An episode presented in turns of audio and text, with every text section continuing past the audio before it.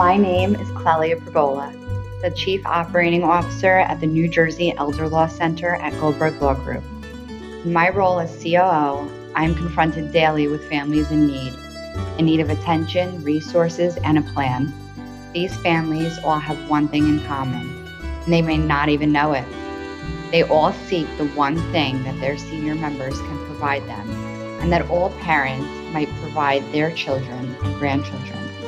They're looking to maintain their legacy. My name is Clelia Pergola, and I am here to focus on your legacy.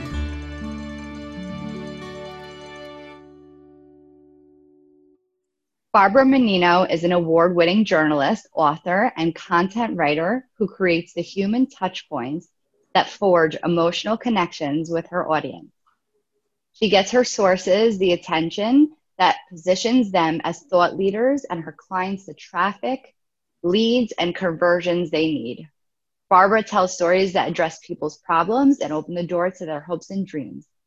She develops content that's a win win for those she represents and writes about and for the audiences her sources and clients serve. Barbara has written for Fox Business Network, Entrepreneur.com, Huffington Post, and Best Week and Best Reviews magazine. She has also held senior editorial positions in Fortune 500 corporations and created powerful content for small and mid sized businesses. Recognized as a professional who researches thoroughly, interviews thoughtfully, and listens attentively before she picks up her pen, Barbara has earned many awards for excellence in communications and journalism from leading organizations and corporations.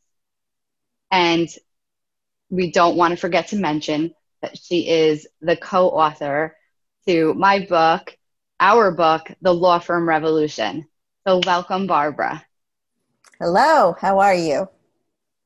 I have to tell you, just spitting out your resume is super impressive. Are I mean, are you impressed with yourself? well, I'm proud um, of my accomplishments, I would say, and um, it's just always nice to be recognized. Gives me a good feeling. You are. I have enjoyed every single time you and I have spoken, you your bio is I don't know if you wrote it or someone helped you write it, but it hits the nail on the head. You definitely convey who you are and how you do your job uh, in your bio. You definitely listen intently and you have helped me so much tell my story throughout the years. So thank you thanks. very much, Clelia. We have uh, we go back a, a ways actually. We do, we do. You know, you know the entire family. I know, I know a bit of your family. Yep, yep. I no do. Deep dark, I, no Aunt deep dark Marissa, secrets, though. No deep dark secrets yet. Aunt Marissa uh, and I are now friends on Facebook as well. So we like or comment on each other's posts. But before that, it was your mom, of course, uh, your stepdad, Pete, your in laws, Frank and Linda, the whole crew, and Brandon. He's now on my Facebook page too. That's amazing. That's amazing. And and and you're amazing. Um I have learned so much. You know who I I mean we always get into Clementine. So we'll have to tell the audience who Clementine is. Who's Clementine? Clementine is my granddaughter. She is my only granddaughter. She is eight years old. She turned eight on April 18th. Um, she loves to write stories like me, who she calls Babby. And from the time uh, she was little, um, and had all this curly hair. Uh, we would be together, and if we would encounter a problem, and I put that in quotes, but if we would encounter an issue, I would tell her that we were solution partners. pulled that from my consulting days, and that we would solve problems together. And so to this day, we high five each other and say solution partners when something comes up and we have to put our heads together to solve it. How beautiful. How beautiful for you to have that relationship with her. Yeah, she's a love. We're very close, so it's very special. Reminds me of me and my grandma. Yeah. Um, and so the and the other special woman yes. is your, is your mama. Yeah. Absolutely. You, I feel like I I know her. So tell tell the audience a little bit about Peg. So um, she really was an amazing woman. And I jokingly call her the original feminist because she was amazingly resilient. Going back to the time when she um, was growing up, she experienced her sister dying when her sister was 17 and my mother was a little younger. And my mother became the prime mover in managing a lot of the family's personal business. My Uncle Tom, for example, went to Villanova and he found it a little too religious and he wanted to switch to NYU. And it was my mom that had to go down and talk to the dean and get the problem settled. And so I heard a lot of those stories growing up. But then I got to see my mother in action because when she was only 54, my dad died very suddenly and she was unexpectedly left a widow. And they had been married 30 years. They were very close. It was devastating for her and for me, but she picked herself up by the bootstraps. And uh, two years later, she went back to work. She said, I love my friends, but they're all married, and I need something for me. And she worked till she was 83. Um, she was 72 when she was diagnosed with breast cancer. She um, had a mastectomy. Um, she used to come to my house with her prosthesis in a hat box if she came to stay overnight, a pretty flowered hat box. She had two of them, and she would change. In all of this, she never said, Why me? And five days before she died, when she looked at Meredith, my daughter Meredith, and me, and said, it's my time. And Meredith said, Oh, Gammy, don't say that. And she said, Oh, Meredith, it is my time. She said, I've had a wonderful life, great family, great friends. And then there was an ever so slight pregnant pause. And she said, Great clothes. I couldn't have asked for a better life. And she believed that. And at 86 and a half, I think she was ready to call it a day because she realized she couldn't have the independence that she had been so used to. So that's kind of why I call her the original feminist because she wasn't out to prove any points. She just was. She was just authentic. She was just strong. She was willing to take risks and stick her toe in the water. And at the same time, she hated to fly. She didn't like to drive on highways. And for some bizarre reason, when she would go through toll booths, she would always toot her horn. So she was this wonderful blend. She was a fashion plate. She was always dressed to the nines impeccably, didn't like to wear flat shoes, always had to have even the slightest heel. She was quite a lady, quite, quite a lady. She's a woman after my own heart. You always tell me about this elegant woman and her out and her outfits. I mean, that's what I remember. And in your stories that she was just like this always put together and you said even till the to ver- till the very end and it speaks so much to to who she is as a person right like beneath there's so much more than fashion right? Like that she liked things just so that she cared about herself she cared about others. Uh, so i think you get a real sense of who somebody is. And i feel like i feel like i know her. I feel like we're i feel like we're kindred spirits to say the least. she I, and you yes you would have loved her and you you would have been kindred spirits. Just speaking of the fashion piece it's it's so funny she really did have beautiful clothes. And um, she had this one purple it was a beautiful shade of purple mohair coat.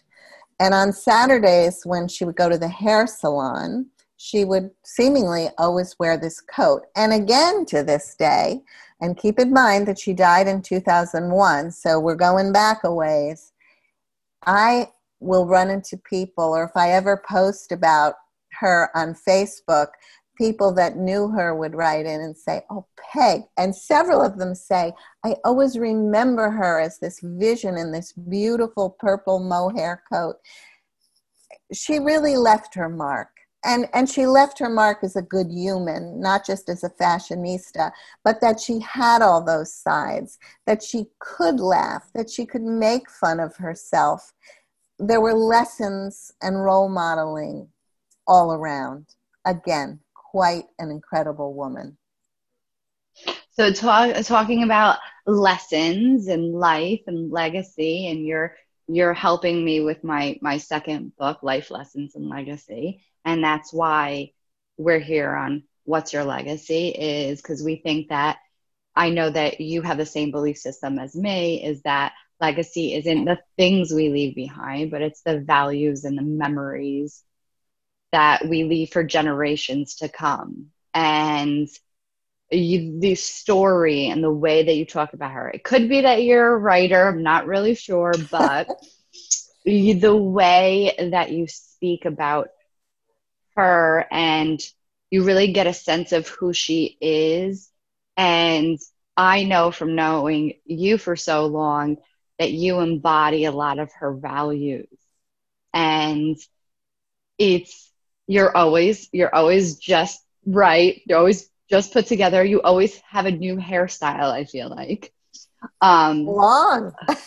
I know but i always tell like when you get your hair um when you do the the relaxer or you yep. cut your hair yep. but always just right um and the way like your bio said the way that you touch people when they encounter you. And i think that that's a, a reflection of your of your mom. Do you think that? I do. Um, I, I i i truly do.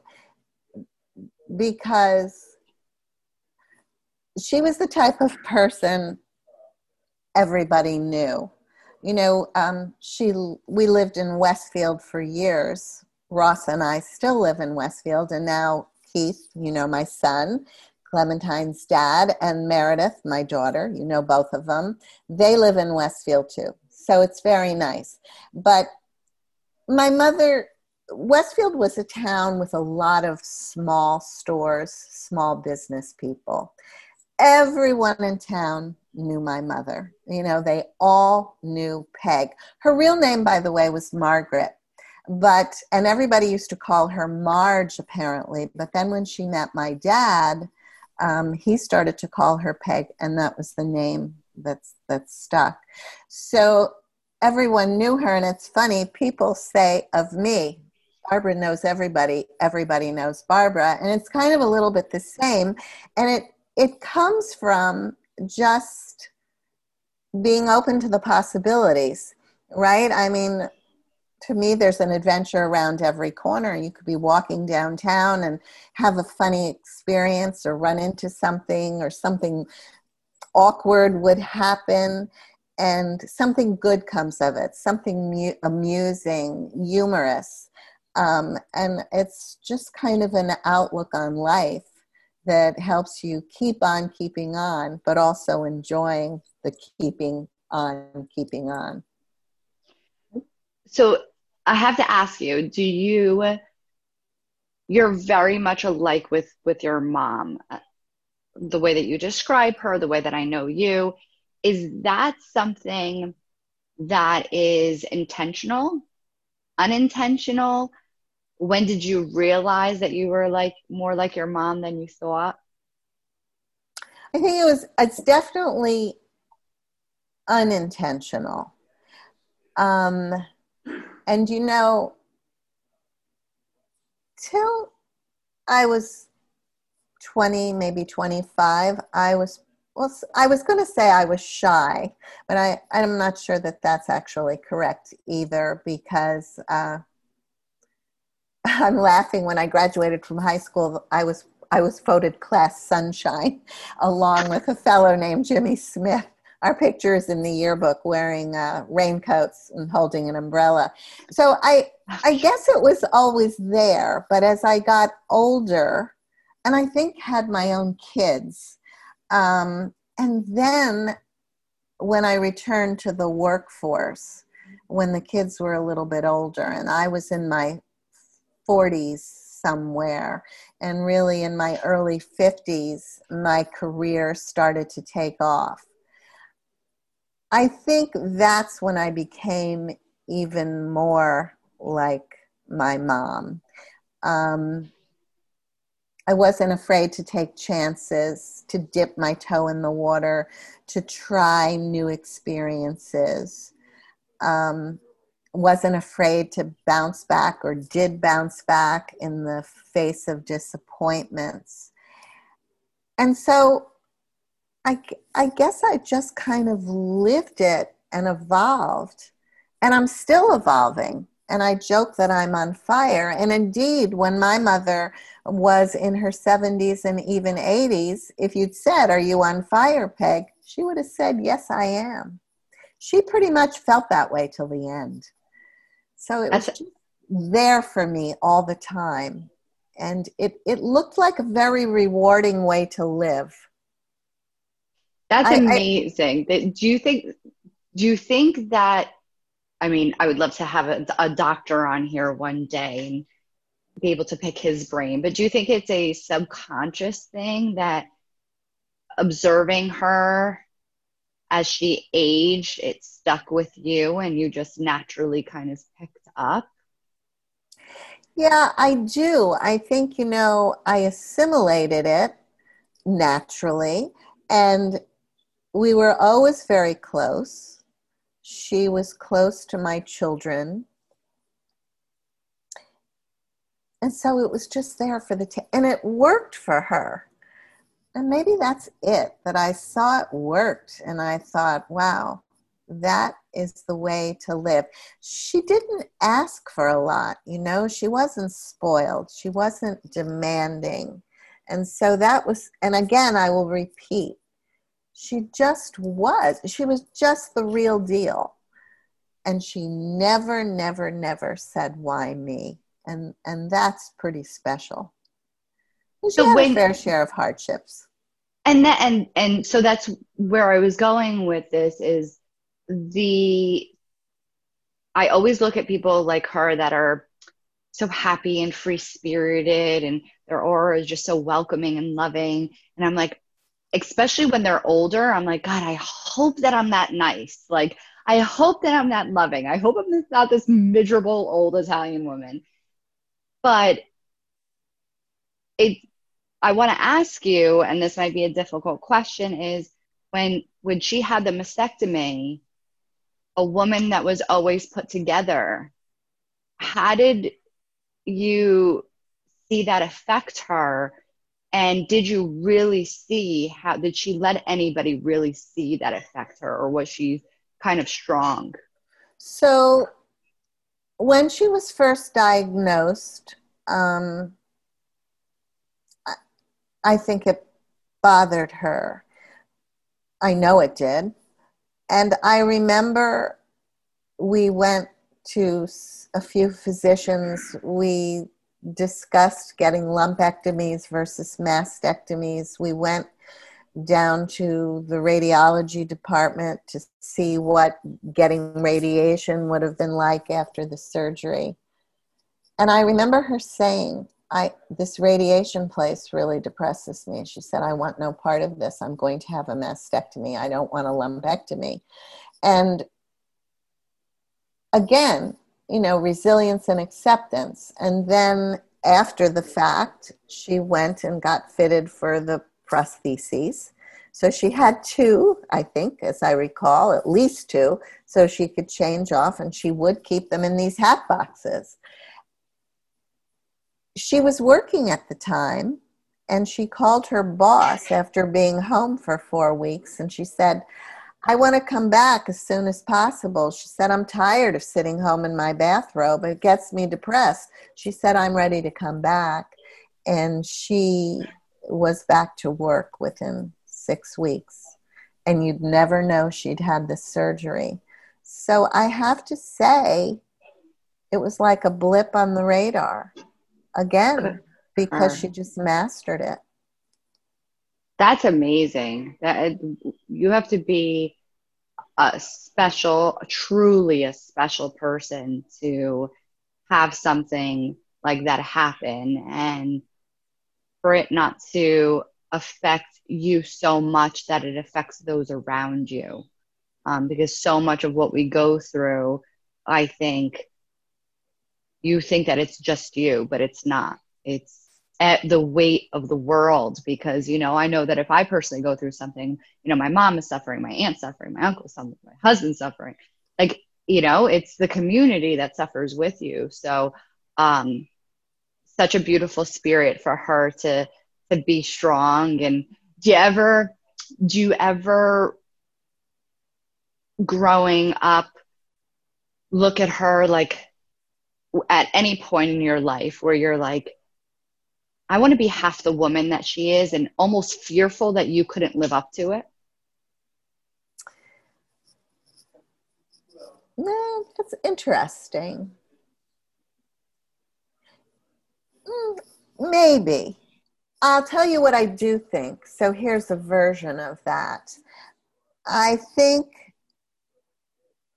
if so if I have I'm going to call them failures, but I'm going to use air quotes.